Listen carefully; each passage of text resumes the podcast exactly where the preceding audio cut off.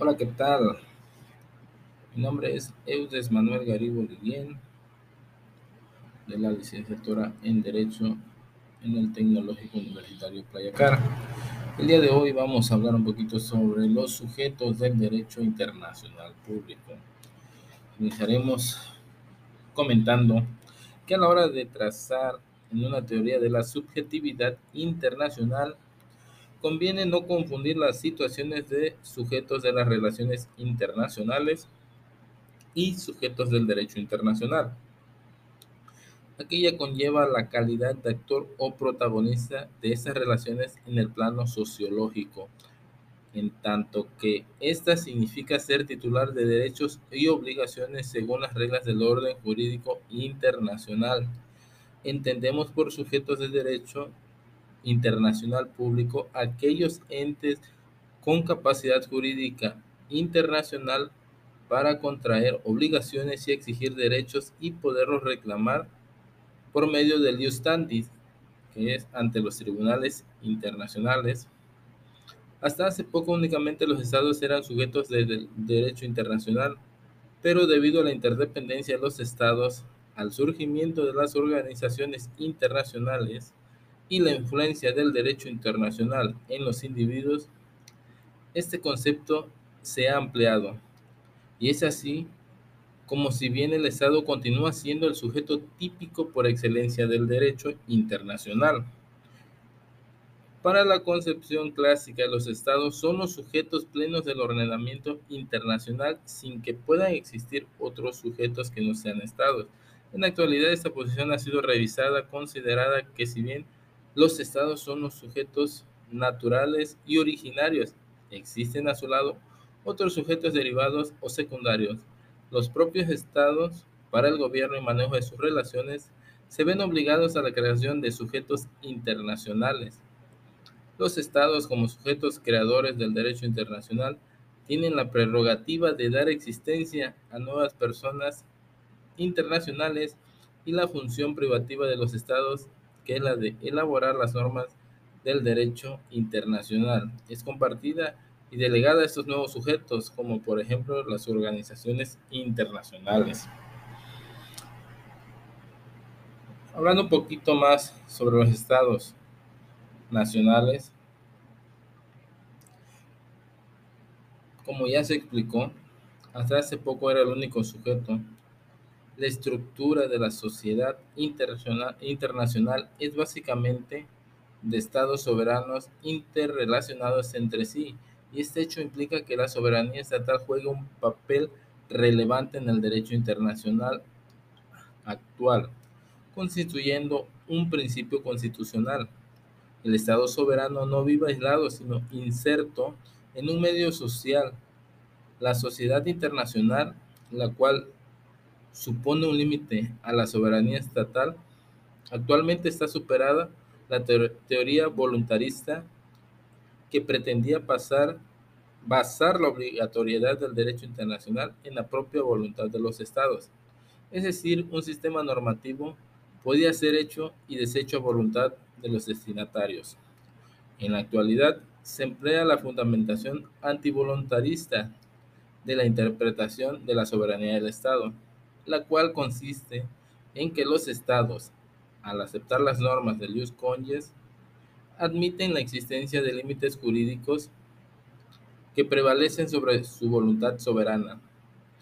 Así, vemos que el Estado soberano está inserto en la comunidad internacional y, en consecuencia, no puede ser totalmente soberano, sino que está limitado por la misma comunidad internacional y sus rasgos de subjetivismo, discrecionalidad, voluntarismo y relativismo que la soberanía imprime al derecho internacional. Otro sujeto sería las, serían las organizaciones internacionales. Las organizaciones internacionales son entidades intergubernamentales establecidas por un acuerdo internacional dotadas de, de órganos permanentes propios e independientes encargados de gestionar intereses, colectivos y capaces de expresar una voluntad jurídica distinta de, la de sus miembros. Requisitos que requiere la Corte Internacional de Justicia según el fallo Court de Bernadotte para considerar como tal una organización internacional se necesita, primero es la necesidad de poseer personería jurídica internacional para que la organización pudiera cumplir sus cometidos. Otro sería la existencia de los órganos a los que se les ha encomendado el cumplimiento de tareas específicas. Otro punto importante sería la existencia de obligaciones de los miembros con respecto a la organización. Ejemplo, realización de aportes económicos. Otro punto sería la posesión de capacidad jurídica, privilegios e inmunidades en el territorio de sus miembros. Y por último, la posibilidad de que la organización celebre acuerdos con sus miembros. Algunos ejemplos de las organizaciones internacionales serían la Organización de las Naciones Unidas o la Organización Internacional del Trabajo, entre otras.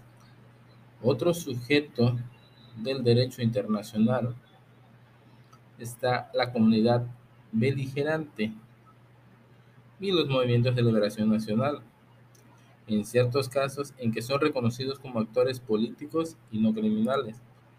Empezaremos por dar a conocer el concepto beligerante.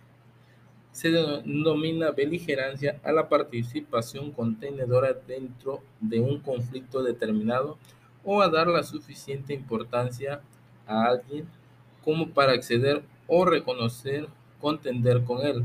Generalmente es un concepto usado en el derecho internacional público para designar a la nación o sujeto político que está en guerra o en política a los participantes más visibles en algún conflicto social. Las comunidades beligerantes o insurrectos beligerantes son grupos insurrectos sujetos de derecho internacional a los que se ha reconocido el estatuto jurídico de beligerantes. Ello implica la existencia de una guerra civil en la cual dichos insurrectos acceden al poder desconociendo a la autoridad gobernante y controlando además una porción del territorio determinado, poseen un gobierno propio, una fuerza militar y persiguen un fin político. Cabe señalar que es el poder central quien les otorga el estatuto jurídico de beligerantes, con el cual adquieren cierto grado de subjetividad internacional al constituirse en alguna medida como sujetos de derecho internacional liberándose así el Estado de responsabilidad internacional por los actos cometidos por ellos. Mientras el Estado no los declare beligerantes, tienen la obligación de controlar a sus súbditos. Este reconocimiento tiene el efecto de dar a, los terceros estados la posibilidad de acusar a dicha comunidad por los daños sufridos ante las organizaciones internacionales pertinentes. Antes del reconocimiento, los terceros estados deben observar prescindencia, o sea, la posibilidad de ayudar abierta o encubierta al Estado o a la comunidad beligerante. Luego del reconocimiento, los terceros estados deben observar neutralidad. El levantamiento en armas de parte de la población contra el gobierno establecido es un asunto de jurisdicción interna. Si dicho gobierno controla la situación y responde por los daños causados a otros estados. Otros sujetos del derecho internacional público son las personas físicas. Como sujeto pasivo del derecho internacional, puede, pues recibe de este obligaciones y derechos. Todo miembro de la especie humana, todo individuo, por ese simple hecho de ser, es susceptible de adquirir derechos y contraer obligaciones. Sin embargo, cada ordenamiento jurídico contiene normas que determinan cuáles son sus sujetos detentadores de la personalidad jurídica y en qué medida estos poseen capacidad tanto de actuar jurídicamente como de asumir derechos y obligaciones. Se consideran sujetos del derecho internacional a los entes que tienen capacidad para ser titulares de derechos y deberes internacionales, es decir, aquellos a los que se dirigen las normas que tienen por objeto tales derechos y deberes. Personalidad jurídica es la capacidad de ejercer ciertos derechos y asumir determinadas obligaciones en el marco de sistemas jurídicos internacionales. Todos los entes beneficiados por una norma de derecho internacional y todos aquellos a los que esa norma imponga una conducta son sujetos de derecho internacional. Los sujetos son las entidades con derechos y obligaciones impuestas en el derecho internacional. Bueno, por mi parte ha sido todo.